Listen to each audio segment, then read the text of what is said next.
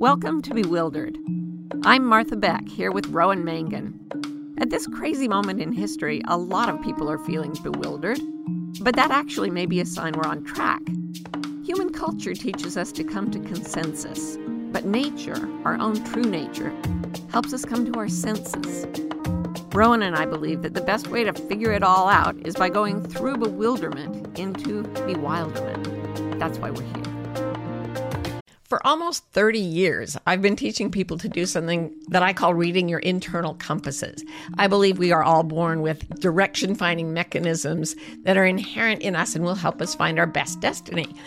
Uh, a few years ago, though, I realized that a lot of people were getting very, very anxious. And this is true. Anxiety is going nuts all over the planet.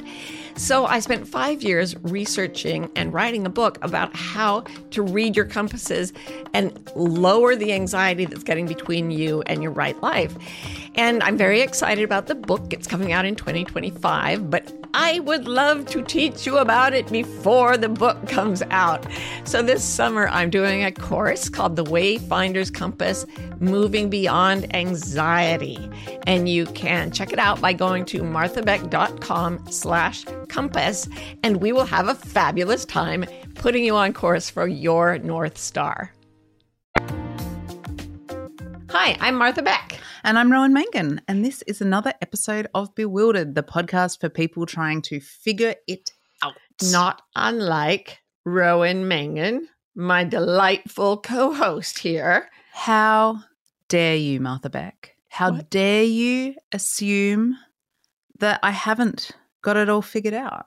Just because I walk through my life confused and crying. and miserable and constantly say, I just can't figure it out. I just think it's very rude of you to just go right into the assumption that I'm trying to figure it out.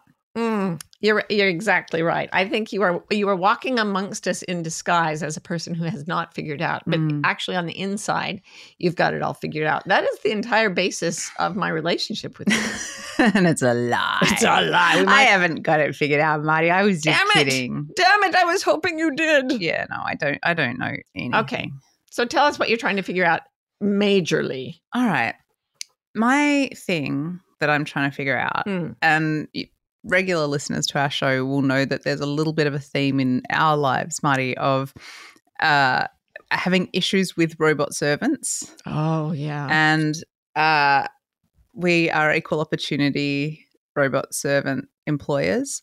So we have um, not long ago there was a thing called, there was a thing called Prime Day, Amazon Prime Day. Oh, Prime Day! And we got a little bit overexcited by the massive sales. I'm the marketing so sorry works. to be. I don't want to be advertising Amazon for God's sake. But anyway, we have a friend who has a playlist on Amazon Music, and then there was a big sale, and we wanted to listen to that playlist, and boom, two Alexa dots turned up you know, is that what they're called? Echo dots. Echo Alexa, dots. Echo dots. These little round things. They're like the size of a softball sometimes. Some are bigger, a little bit like a soccer ball. Anyway, they're ball shaped and they sit on your shelf and, and create lovely are, soundage. They are always listening.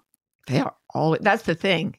They speak and you think, oh, speakers. I know speakers, but you're not used to a listener. Yeah. In that ball. Yeah. And it's just it's weird that everything that is spoken i mean let's not go down the conspiracy route but i'm pretty sure no all right listen here's what we did and here's what i'm trying to figure out is how to make peace in our household and joy and relaxation frankly uh-huh. because this is a scene that i witnessed between you and karen a few days ago mm-hmm. there's an alexa mm-hmm. echo dot thing. yeah you call it it's an echo dot but its name is alexa all right. Well, wishes to be referred to as Alexa. And God help you if you say anything that sounds like Alexa because it will respond. It will. So there's one of those little round things. And um, Marty and Karen are there trying to put festive music on. Festive and holiday music because this happened at a holiday moment. It did. And then basically there's there's another one in another room because we all, got two for prime day right they were just they were like throwing them at you for nothing so but it it it they all listen, and then the one in the other room could hear us when we were trying to talk to the one who was here. From like blocks away, it can hear It- you. is crazy. And so it all culminated in Alexa, yes, yes. No, not you, Alexa. Yes, yes. Play this. And then and then the other room Alexa starts playing it. And then this room Alexa starts playing it. And before we know it, I shouldn't stop I should stop saying We could do it. It's like I'll be one Alexa, and you then be the other in the other room. Jingle bells, jingle bells, jingle Dashing through all the the, way. we were like, what? What's happening to us? um, it was very confusing, and it culminated in Marty and Karen hunched over the little round robot servant that was in our room, whispering, "Alexa." and then, if one of them raised their voices a little bit, the other one would go, "Shh, shh, I can hear you." Alexa, Um, shut up! Oh, not not not you, Alexa. Shut no. What? Yeah, It was really like it was sort of like the Cold War. It like, was. or, or the Second World War. All those people doing radio communications. yeah, and everyone's listening to everyone, and you can't Mhm. trust anyone, and they're like broadcasting inadvertently. It's exactly like that, but with jingle bells. Thank God. Our daughter Lila, of course, we named her Lila so that she would be sure to not pronounce her L's. So she goes over to Alexa and goes, Alexa, Alexa. it won't respond to Alexa because No. God help us if it did. It sort of half listens sometimes. It's like trying to encourage her. It like flickers its little ear a little bit. You know how it has the Right. light? And it's like almost there. anyway, so that's Yeah. me. Marty, what are you trying to figure out? Please? cacophony. It's cacophony around, and that's probably why it's cacophony within. because Mm. I sit and I meditate, you know, and uh, it's gotten all cold, so I have to bundle up to meditate. So I'm in this wad of blankets, meditating away Oh. in the morning. Oh, you have to be warm in the morning. Anyway, there's this thing that in Asia they call the monkey mind, right? It's always saying things like, "Why are you in a wad of blankets? Why aren't you doing something useful? Why are you such a t- terrible meditator?" And they call that the monkey mind, and you're Mm. supposed to make friends with it. Well, somehow my you know how everything's listening to us ro yeah. it's like your phone starts spewing up references to things that you have vaguely mentioned to a friend and Mm. like i want a tiny house. Suddenly there are nothing there's nothing but tiny house ads in your in your thread whatever the thread is. Is it a thread? it's a pool it's a river i don't know what it is. Anyway i got out of nowhere a text containing it well maybe it was just on i don't know it was She on one of my know. things that came into my phone. And it was in chinese which i should be able to read but i can't because i forgot um i could re- renew but it had an english translation Can I just interrupt for one second Yes. and say, I asked you what you were trying to figure out, and so far we don't know what the story's about, but you've given me about nine things that you cannot figure out. Mostly where these little chunks of information come it's- fr- from your phone into your brain. You have no idea where they've come from. completely bewildering. It just Yeah. comes from all directions. It's kind of fun. I have to say, it is sort of the spice of life, not knowing what the hell is going on. Oh, oh. anyway, this said in Yeah. English, Yeah. the translation a wild monkey appeared. the wild monkey bites brutality. Wow. Yes. Don't feed him and don't fight him. Even if you fight, you can't win. And this just came from an unknown caller on your phone. sort of yeah. I mean it had a picture of the wild monkey. He didn't look like he was biting brutality. He was just like looking at a thing in his hand. But it's like i knew looking at him the dread of it came up to me and i was like something knows that the monkey in my mind has has like evolved into something that bites brutality. And even if i fight don't feed him and don't fight him. Just i'm sorry I, this is some sort of english translation of some sort like can Yes. you can you just give a bit more what is this thing actually It it, was was, in chinese it was now- a sign that was posted Uh-huh. somewhere in china uh-huh That's all I know. I don't know if it was like in a restroom or, uh, you know, a restaurant or if it was in a children's classroom. But somewhere in China, a wild monkey appeared. And the wild monkey bites brutality. when I when you think about it, if I sat and let my monkey mind bite the brutality in my mind, maybe it would overcome the brutality. Anyway, wow. it was terrifying, and I, I, felt like the mess the universe was giving me a message that I can't feed it and I can't fight it, and even if I fight, I can't win. So somehow I have to like in my meditations let the monkey the wild monkey mind run around biting brutality and it, it, i'm basically in a nihilistic um, downward spiral. It's, it's fascinating, isn't it? How these they it just reads like poetry. It does, and it's like found poetry. really, really wise ancient poetry. Yes. Don't, don't feed, feed him. him, and, and don't, don't, fight him. him. And you just that I mean that just takes me somewhere. Like I know. What does it mean? The profundity. feed a wild monkey. That That's actually brutality. you know what? You have come around from the ridiculous to the sublime because that is exactly what you do if you like have a panic attack. You don't feed it and you don't fight it. Even if you fight, you can't win. you just solved the koan for me. You are like my my sensei, my my shifu is it Shifu? They, I forget. I forgot all my cheat. Anyway, let's go on. Go on. Let's go on. I've got a quick Karenism before we get into today's oh, topic, please. which is super fun. Um, so this was just a few days ago. Karen, our beloved Karen, and I were talking about a friend who was coming over. Is actually coming over later today, mm-hmm. and I said, "Don't forget, our friend is vegan." And Karen's like, "Oh yeah, no, I thought about that already. Um, I think we'll just give her some cheese and stuff."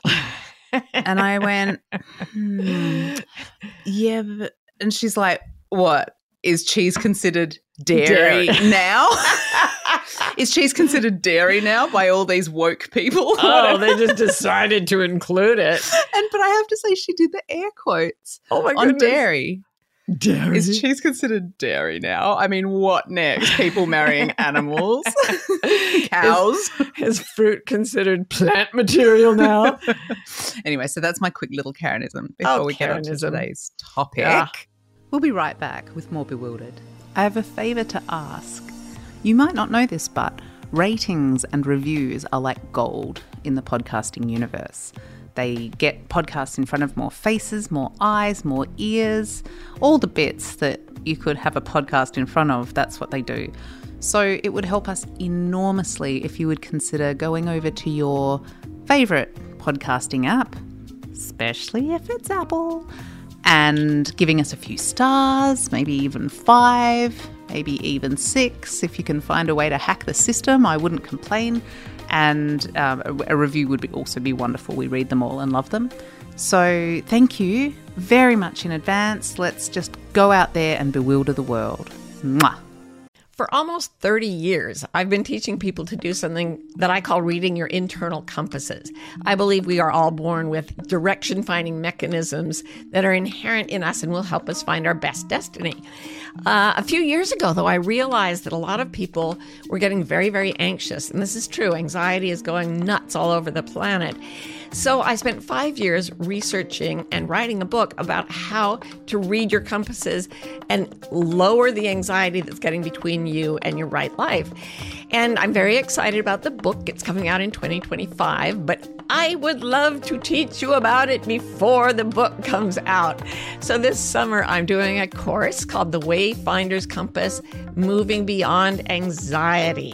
And you can check it out by going to marthabeck.com slash compass, and we will have a fabulous time putting you on course for your North Star. Today's topic, Marty, which is yes, energy. Oh. That's what we wanted to talk about today. But I hasten to add, not that energy. Not, not that energy. energy. Not the energy that we were talking about when we were talking about spoons, for instance. Not that en- energy. Also, not energy like fuel energy. No, no, not the energy sector or the renewable energy sector mm. or anything like that. No, we mean the other kind of energy, you know, the kind that you can't, you don't really talk about until you know someone quite well. right. What do we, what do we mean by energy, Marty? Kind of feel around for it. It's a kind of mood or feeling or intention that comes across without any words or any physical action. So actually, when you get to know someone, one might say that along with observing what they're doing and hearing what they say, you're also picking up on an energy that tells you whether you can say to this person, I'm feeling an energy around you. And they, eh, you know, they may not punch you squarely in the face Mhm. because you feel the energy. It's, it's a sensation in the body and mind that doesn't seem either physical or emotional. It's just a woo, you know? But yeah, Yeah. there, there it is. And so it's that that sort of thing that it's like we're emitting Mhm. energy that's connected to how we're feeling in all kinds of ways. Yeah. And that is something that people can read if they're attuned to it. And I think we always do. You know, people can say, I, and people have actually said to me, like in business situations where they have a slip of the tongue and they, they'll say something like, well, he's great to work with, but uh, his energy can get kind of intense or something. And then they Mm. don't realize they're talking woo woo, Yeah. but it kind of slides in there because the fact is, we all, I think we all experience this. Yeah, I think so too. And yet it's it's one of these funny things that that we come across sometimes with this podcast where it's a little bit um, you know, the the culture shies away from it. And because the culture shies away from it, it exists in that area of like, is it is it is it naff? We I would say in my I have no idea what that means. I, yeah. If you don't know what that means, it's impossible to translate. Oh, well, good. Um, Thanks for that. Just read the energy of that word. Is it People- boodly boodly boo? people who know, they just know. What does Yeah. naff mean, my darling? Um, the way I'm using it, I mean sort of like a little bit um Stupid. awkwardly, yeah, a little bit stupid, a little Mm, bit like mm. um. See, I'm I'm struggling. It's a hard thing because like, it's like eye rolly, cringy. yeah, like with the new agey sort of stuff, and it's like Ah. we all know that most of it is bloody true, and yet we can't say We it because we don't want to seem like freaking idiots. right, So, right. Anyway, so let's talk a little bit more about what we mean by energy while acknowledging that It's naff. it's naff, but guys, it's real. It's real. And we're all picking up. on- I mean, you can tell when something changes in someone's energy if they're sick or I mean, the one that I always am interested in is when somebody's just interacting with you as a friend and their energy turns to something like they want money from you or maybe they decide you're sexually interesting or something shifts and they don't really say anything different you just feel different and you can tell it's coming from them Sexually interesting. like you're just like, oh, never thought about it that way before. Yeah, no, I totally, totally agree. And and it's not even just like I think often we confuse it for like you th- you're picking that up and you think, oh, it must have been their tone of voice. right right right You know, but or you know, bo- body language is the one that I I always think people Mhm. assign stuff to. and that is real yeah, of course. And it's all part of it. yeah yeah yeah Um, but like you can even get it. You know, you were saying sometimes you get an email and it's Yeah. like One time, I mean, this was so interesting. The, uh, a while ago, you read a text from someone that was a little bit odd and out of the blue. Mm, And I said, Oh, he's drunk. mm. Just like bang, yeah, he's drunk. And then I just looked at you because I don't even know people are drunk when they're drunk. I grew up Mormon. I don't like, why are they acting that way? That's Plus, so strange. it was like early afternoon and it was a professional interaction. Yeah. So it, you would just, and it was, A person I've never met. yeah. I was were like, amazed by that. This is sort of clipped. And I was like, Oh, he's drunk. And then later, it turned out they were. somebody called back and he was like apologizing for being Mm. drunk. Yeah. So there you go. It it came from just this brief. It was literally three words. Yeah. Where did I get that? Yeah. And another one is I I actually have been working on this, but I can actually feel people getting angry at me. Often I feel it when they're not even in any way angry at me, but I have had the experience multiple times of somebody feeling offended and feeling it pick up and pick it, suddenly their energy is with me in the room. yeah. I'm hypersensitive to anger. Yeah. And then I find out, yep, they were pissed off. They got mad at me for some reason. Yeah. Yeah. You talk about it as ick bombing, right? Ick bomb. If somebody's really after you, if they're really enraged, you feel ick bombed. Yeah, um, and I I definitely feel like um, you can sense that, and it's interesting because it's like it's connected to attention, Mm-hmm. but it's also there's a there's a like size and intensity component to it. Like, and I think it's really interesting with you because you are a public figure to a certain extent. And Are you, mad at me because of that? Sorry, we just asked now, constantly asking each other. Um, So I'm a public figure. Yes, go on about that. and you know, as a speaker, uh, you know, public speaker and everything, you're sort of there's this larger than life energy that you bring that isn't even woo woo energy. It's just literally the Mm. physical energy that you bring into a it's room. literally caffeine. and um and i think you know and then you can have so a lot of people responding to you with their Mm, energy and i mm. think that can happen you know like with like live events that are done Yeah. on zoom or on you know we, you do broadcasts on like facebook and instagram Yeah. and you you talk a lot about how when people's like when the the crowd's energy shifts as one you can kind of feel it You know who t- uh, talked to me about this once? Who? Oprah. No way I was, we were talking about doing Zoom broadcasting as opposed to being live in the studio. And I said, but you can still feel the energy. And she's like, oh, yeah, you can completely feel the energy. You can follow it. You, it can shift. Like she's an absolute genius. but she's also like such a pro and at, at a certain level of professionalism it doesn't matter if something's woo woo or not if you can use it to It is pragmatic. yeah, yeah Yeah. exactly Yeah. it's That reminds, fascinating that reminds me of a completely unrelated story. Could I tell it very briefly? go on then Okay, so when we lived on a ranch in California, one of our water pipes broke way under the surface. It was buried like 10 feet down. And this gruff farmer comes over, totally pragmatic, nothing woo woo about him. And he's like, Yeah, I have to find the break so I can dig down and fix it. So what does he do? He picks a stick that is in a Y shape and he freaking doused the spot. And that, hmm. For those of you who don't know it, dowsing is using a stick. You hold it up and you walk along, and when it senses water, the stick pulls downward. And he dug straight to the leak. And I was like, yeah, we all mock it and sneer at it as magical thinking until it freaking works. yeah yeah but that's slightly different because i don't uh, Completely that's- different. but uh, actually. it does fall it does fall into the same category Mhm. of like weird new age stuff where we feel a little bit uncomfortable Yeah. because we just don't you know it's we talk about this stuff all the time science hasn't caught up blah blah blah blah blah blah, blah, blah. But I just wanted to mention that places can also Oh my have God. energy, right? It's not just people. Intensely. and is that just like the like do we leave behind a residue of energy on the walls Well, or you something, know, do you think? It's it's ever since I've I've been obsessed with the idea that time isn't linear since I first sort of grokked it when I was 16 reading uh, like Einstein for Dummies or whatever.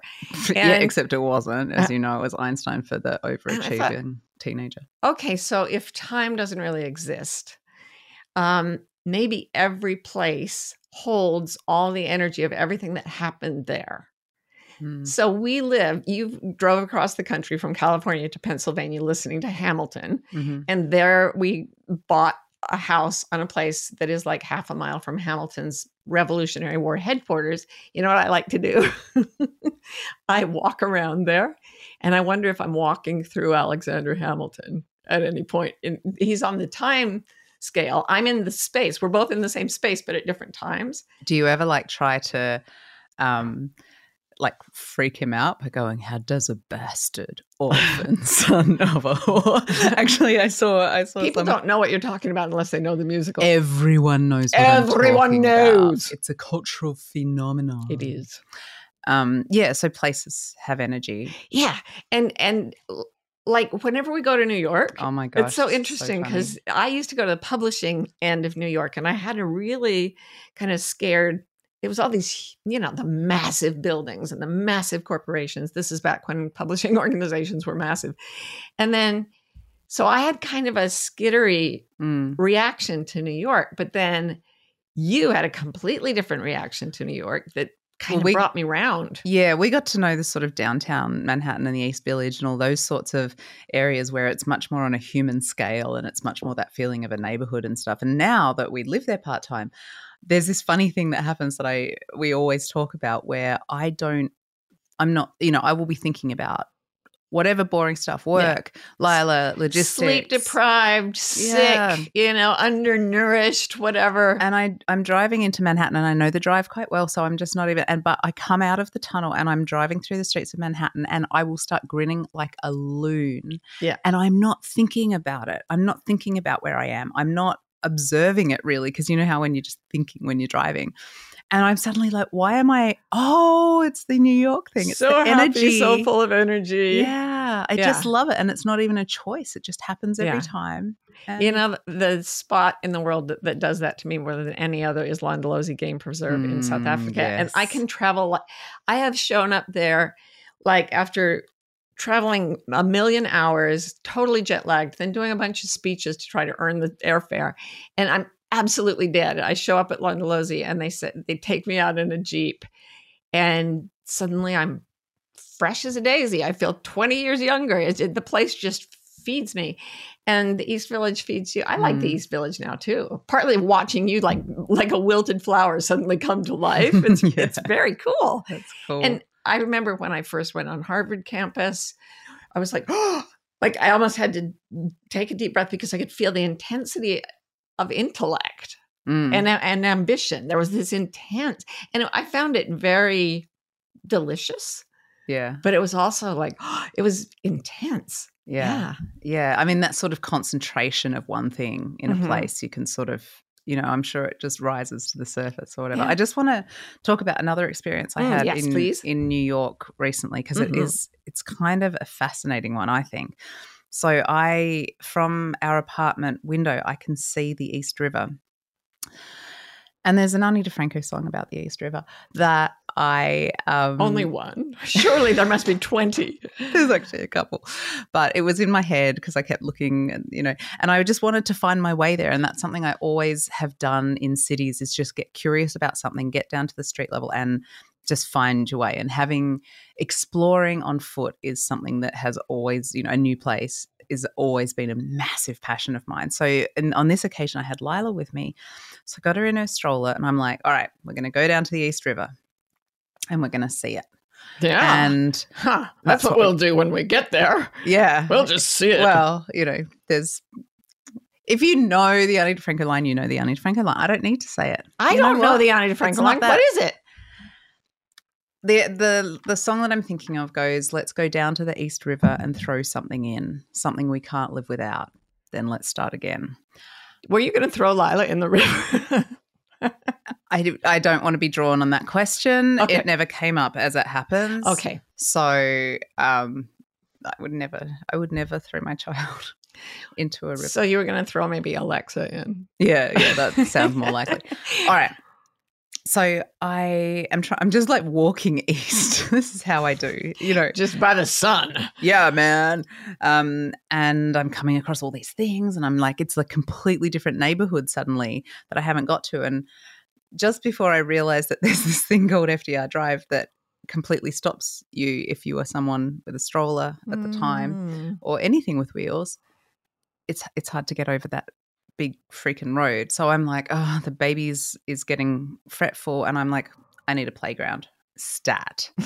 and so I I ended up quite close to the East River in this sort of um like in a sort of housing project sort of area where there was this one little sad little um Aw. playground and uh, i was like okay get your energy out kiddo and i'm standing there and it's probably about 10 10 in the morning and so there's you know there's a number of these sort of high rise um, Mhm. apartment blocks around and then but between it's just it's like common space Right, you know right. that you can picture the kind of thing it's not on the street and so um i'm there and i Lila's sort of playing on the playground, and I just suddenly, slowly started feeling really uneasy. And I'm like looking around, trying to figure out what's going on with my Mhm. spidey senses. There's not that many people around, but it's early on, I think, a Sunday morning. So I'm like, oh, well, you know, it's time for people to just be Right. at home or sleeping in or whatever. But then when there were people, I felt scared, Hmm. a little bit scared. And I I called you. Yeah, I, think. remember you called from this place and you were like, this is like, spooky. Something's really scary here. yeah. And honestly, like to be really, really frank about what happened, like I was like, Marty, am I like having a racist moment? Am I like thinking about the wire or something and thinking that there are guns around or something like that? Because I didn't know. And I'm trying to, we're going to talk about interpretation later. But right, right. you know and i was just like what what is this and you know what i said to marty was i have to stop behaving the way Yeah. i behaved as a young, single, you know, Yeah. um, childless person because now I've got a kid and I can't just go wherever I want to go Yeah. anymore. I need to think it through because I'm really uneasy. And I eventually got her back in the stroller right. and and got her home. And I was like, well, the lesson of that weird encounter was that I um I can't I can't take Lila places. Well, guess what happened? I came home This is so interesting. country mouse house and Karen out of nowhere says to me, "Hey, did you hear about this thing with arsenic in New York?" And I'm like, "What?" And she said, "Yeah, there's this housing development where they've or housing development is that what you Kind of a na- yeah, neighborhood, a block of Yeah, like one of those yeah. little communities and um and they found arsenic in the water. And yeah of these of these particular apartment buildings. Yeah. And so, and Eric Adams, the mayor, was going down there that day bringing all this fresh water. And there was, and then it was on the news and it was this whole huge event. And that was all happening. Like he, the mayor Right. arrived and everything, probably an hour or so after I was there. But it was just the most fascinating, Yeah. validating experience because I totally. I totally misread what was going on Totally, with yeah. my brain, but my body was just like something's wrong. And what what was happening was people were scared, Right, thousands of I people. was feeling their fear. I think And- you're probably right. And it's weird because the only thing I could imagine was going on, because that would never have occurred to me, is I'm scared of them, but I was actually scared with them. so them. interesting. Yeah, interpretation. We will talk about this in a minute, but that is it was you were so freaked out and you and it exactly matched the the feeling of a of thousands of people going, "Oh my god, we're drinking poison." Like it was so Yeah. creepy. Yeah. Reminds me of when I walked past a TV that was showing Princess Diana's funeral Mhm. and I had never followed. I, she seemed nice enough. I did. I just Mm. don't pursue celebrity interests, and a wave of grief hit me so hard Mm. that I just burst into tears, like I'd lost my best friend, and I was crying and crying, going. I don't even know. I don't know a thing about this woman, but Mm. I could feel that I, there were a lot of people who did right. and who were grieving, and it hit me the way that hit you. It wasn't like, oh, maybe I feel a slight something. It was Mm. like being hit by a, a tornado or something. Yeah. Wham! Yeah. Energy. Yeah, energy. And of course, you know, the culture, um, as we know and we've already touched on, is Mhm. like, no, no, there's no such thing as that, what Yeah. we just talked about. it is to laugh.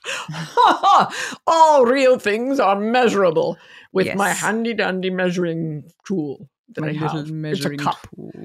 And Alexa, I will measure things. Yes, exactly. Like you've got to measure it, you've got to be able to see it by with some sort of instrument that may or may not exist yet. But Mhm. like I think, you know, we were saying it's further than that because it's actually to the point that if you don't if you do believe in this, you are you get sneered at. yeah, you, you're stupid. And there's there's this guy. Um, he's a really good social scientist. His name is Dean Radin, and he wrote books like The Conscious Universe.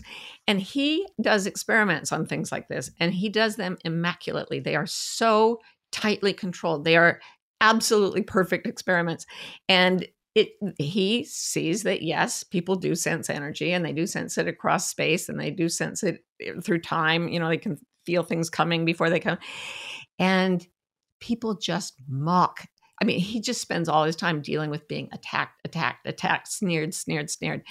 And once I called him and I said, I'm going to this city where a bunch of people want to do a meditation thing and see if the crime rate drops in the city.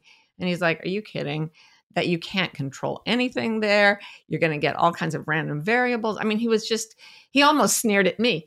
But his standards of science were impeccable Mm, mm. his experiments are are there's nothing you can fault and yet he gets sneered at constantly. Well, and I think, you know, it's something that comes around a lot in these conversations is that shaming is a way that the culture likes to keep people in line and and to be sneered at is to be shamed whether you accept the shame or not. yeah. You know Um, what's funny about that? Mm. it is the energy of the sneer that is traumatizing.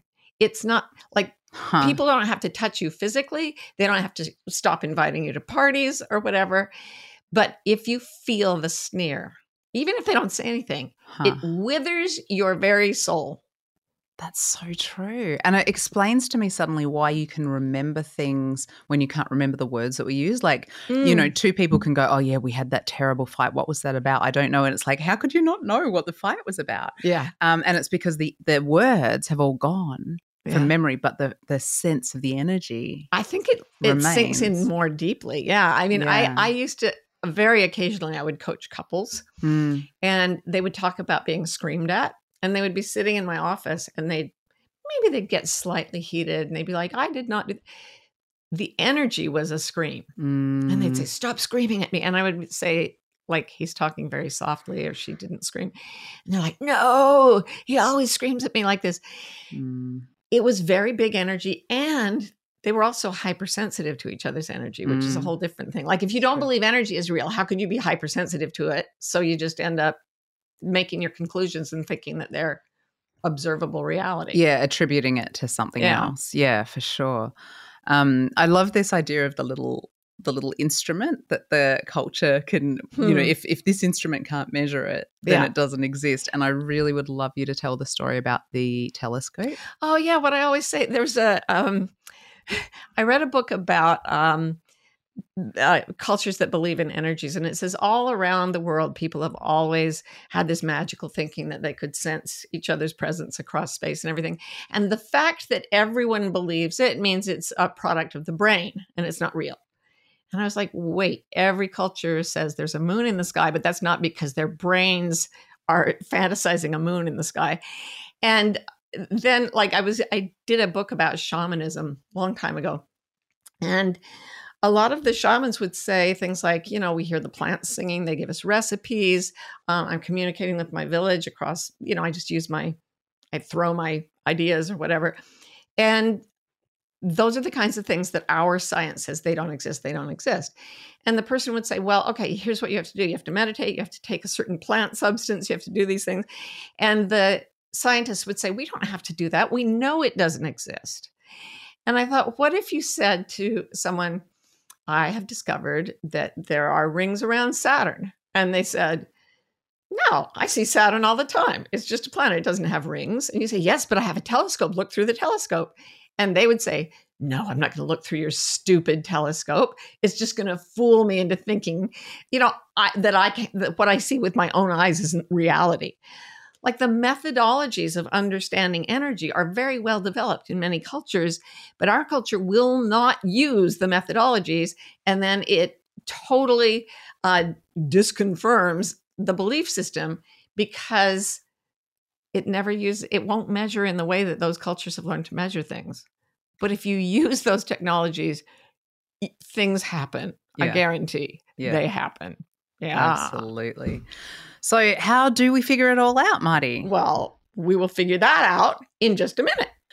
I've always been weird. when I write and speak professionally, I have to tone it down, especially the part where I believe the universe loves us and is on our side. A few years ago, I decided to just show up online and say what I really think. This became the Gathering Pod, a series of discussions about how to thrive in a difficult world. So if you need hope, inspiration, or a chance to listen to someone much weirder than you could ever be, come join me on the Gathering Pod. so as we try to figure this out and we try to get to the bottom of culture nature Mm-hmm. thing you know i think my example with the arsenic in the water is you know like i the the nature part of me said something scary is happening Mm. and that part was correct says feel what you feel and trust it Right, right. but my the part of me that was culture Yep. said figure out with your brain what th- what this means Mm-hmm. you know and i feel like that's that's the kind of nature culture breakdown here Yeah. it's as Yeah. we sort of said before it's the leap between the Yeah. feeling and then what we name the feeling You know, you make an excellent point because one thing I always try to remember is that when we're scared, we're scary. When Right. I'm afraid of someone, it's al- I will say always, it's always because there's fear in them. And one of the most common things that happens is that people come braced to be attacked. And they so they become they their energy is very spiky and angry, like it's a fight or flight energy. Mm. They're feeling terrified. But what they come across as is spiky and con- confrontational and rude. And so the other person then interprets that energy to be you're upset with me and I'm going to counter with my own aggression. Mm. And so two terrified people will say, I was just innocently going about my way. And he just attacked me out of nowhere. No, you attacked me. So the interpretation of the energy, if you're not, you have to be really careful and and um, impeccable in the way you discern Mm. energy Mm. and say, "Oh, okay, I I will believe that." But if you're in a very uh, you know extreme state of energy yourself, you'll you'll paint everything with that brush. Yeah, you can't really step into that interpretive space during something that intense, So if you went back to the playground thing, yeah. um, and if you like feel into that sensation, hmm can you feel the difference between a place where everyone is terrified and a place where there's like hostility? Yeah, totally. And here's the thing we can't learn that from culture. Our culture says it doesn't even exist. But you're feeling your way through this, and it's like learning to track a different animal to tell a hyena track from a leopard track or whatever. Mm. You're making finer and finer discerning judgments about the feeling of it. hmm And you call them spidey senses. Mm. If you acknowledge that this is a real thing and you can do it, then you can get really responsible about learning to interpret it impeccably. Well, and I wonder if you always need to interpret it. Like, if this is like part of our more, um, you know, our nature that is is from way back evolutionarily, like in terms of dealing with relationships between people all right right right we need to interpret but for my example i could i might never have found out what was actually going Right. on in that place that day and the the message would have remained as true and the message was simply if i had to put words to it this is not a good place to be be elsewhere Mm, and it would have been correct Yes. Yes. Here's the thing. I think the the language and, and memory interpretation is what gets us messed up here. Because um you may have y'all out there in the world may have heard of Jill Bolte Taylor, the Harvard Mm. neuroanatomist who had a massive left hemisphere stroke when she was 37. And she's a friend of mine. And when she lost language and rational calculation, she wrote in her book, you know, I didn't know what people were saying. I didn't know who they are. I had no idea what a doctor was or even what a mother was.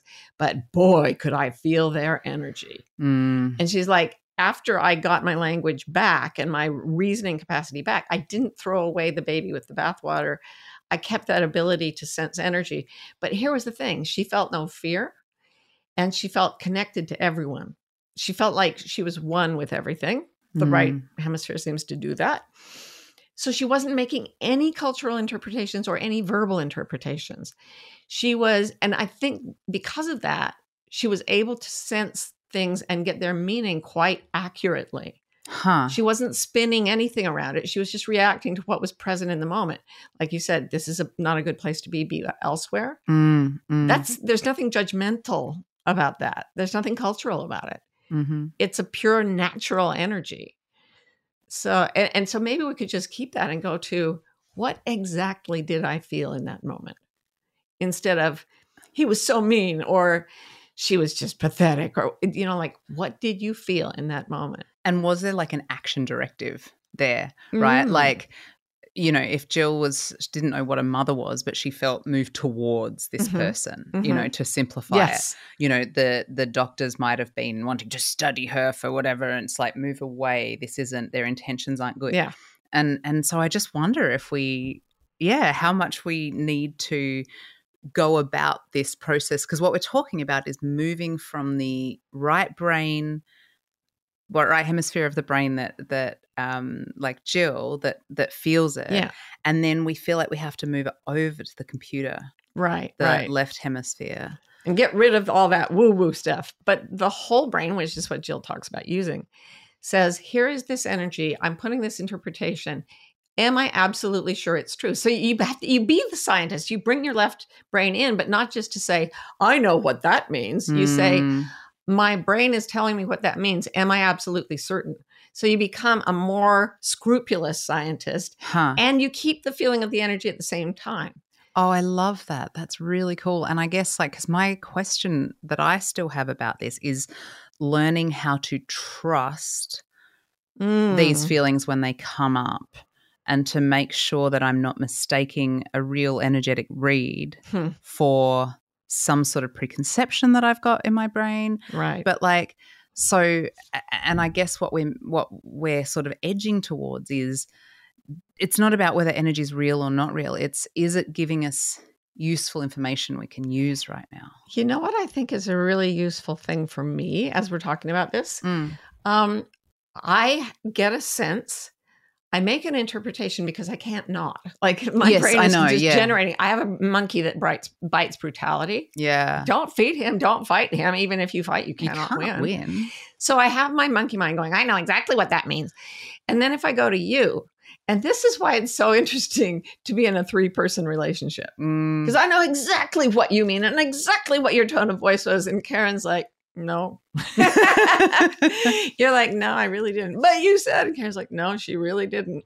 And then, you know, it- the, the referee seat shifts Mm. depending on who's getting a little anxious. And it's always about, it's always about anxiety, isn't it? yeah, it is. That's with us. always the misinterpretation. Yeah, we never go to like, I'm going to, I'm going to dominate you. We're always Yeah. like, are you mad at me? Please don't be mad at me. I thought you were mad at me. Yeah, we all thought we were mad at each other all the time. Yeah. So checking with a, a person who's not really involved in the situation. And I remember one time I was working with a client who was trying to get out of a bad marriage. And I was sitting with someone else, totally unrelated to the situation. Mm-hmm. And and the person I started feeling really, really, really strange for some reason. I felt terrified, but also sort of mashed down, and my mind was clouded and everything. It felt really toxic and weird. And the person with me said, it was another coach, said, this, Your energy just shifted. And then I said, I know. And we tried to figure out what it was. And then the, the other person went, Oh, yeah, it's not you. You're getting ick bombed. Figure out where you're getting ick bombed. And I went to my email, and this woman's husband, who was she was trying to get out of the marriage, he was he decided I was responsible, and he Mm. had turned a violent stream of rage against me. And when the email came in, that's when I started to like get all weird and messed up. Mm, wow. That really showed me a lot about Yeah. Yeah, take it seriously. However, it brings me to another thing, which is I know when people against me, they have the evil eye, Mm, and that can get really out of hand. yeah.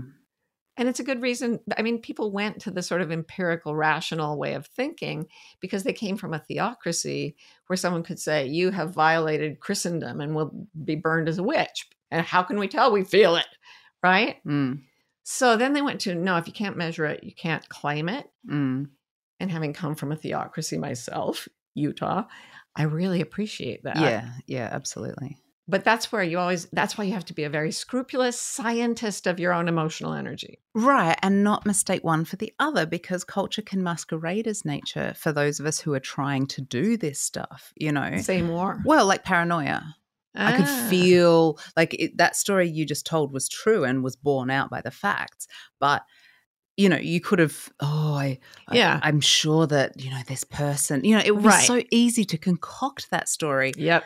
Um, and it starts here. It doesn't start in the gut or wherever this stuff is coming from, you know? You know what I'm thinking is it basically, you have to take absolute responsibility for the cleanliness of your own energy. Somebody could be ick Mm. bombing you. Somebody could be madly in love with you and you're not in love with them, so you don't know what to do about it. They can't make you feel afraid. Who was it? It's been attributed to everybody. Nobody can make you feel inferior without your consent. Yeah. I've heard it, Eleanor Roosevelt, every, like, I don't know who said it, but it's a good point. Hmm. If you say, You made me do this thing because I was scared of how you would have reacted if you'd found out, like, people, I hear that kind of thing all the time. Mm. I had to tell the lies because I knew from their energy that if they'd known that I'd done this and that, I would have been in trouble. No, they can't make you change your energy, even if they send you a strong bolt of it. Absolutely. You can always but get back to. You can always get back to calm. You can not that I can do it all the time, but I try. Get back to presence. Yeah. Get back to self authority. I know how to work with my own feelings, get back to integrity that is actually it's a, it's a sense of being in a clear place that is actually deeper even than emotion, like mm. the place where I am sure. Mm. And that's just presence. Yeah, I mean, it's so interesting the way this conversation has run from you. You were talking about the monkey mind mm-hmm. in a sort of joking way at the beginning, but what I see coming through here is that the, that this is exactly where the monkey mind can steer us so wrong, yes. and that energy can be a really powerful teacher and director of of the decisions we make, but there is no rush like snap judgment about yeah. what it means and until you can get to the presence and the space and the sense of truth that you're talking about it's not it's a garbled transmission It right? is so funny that this silly thing that i brought in because it was ridiculous is actually turning into my lesson of the year say it again marty yes it is um this is our lesson everyone okay here it is here it is the wild monkey has appeared the monkey the wild monkey bites brutality Mm. Don't feed him and mm. don't fight him. Even if you fight, you can't win. So the monkey mind says, I'm afraid, I'm very, very afraid. And there is something deeper that is presence. And when a client is going weird, I'll say, Look at the color of the walls. Feel yourself in mm. your chair. This is where you are. Can you feel that you're okay now? As Byron Katie says, no matter what happens, you always just end up sitting in a chair somewhere. Be sitting in the chair where you are. And when the energy comes, don't fight it and don't feed it especially mm. if it bites brutality. Oh, God, dear. Because if you fight the wild monkey, you can't win. So, with that, my friends, go sense some energy and stay wild. We hope you're enjoying Bewildered. If you're in the USA and want to be notified when a new episode comes out, text the word wild to 570 873 0144. We're also on Instagram our handle is Bewildered Podcast. You can follow us to get updates, hear funny snippets and outtakes, and chat with other fans of the show. Bewildered is produced by Scott Forster with support from the brilliant team at MBI. And remember, if you're having fun, please rate and review, and stay wild.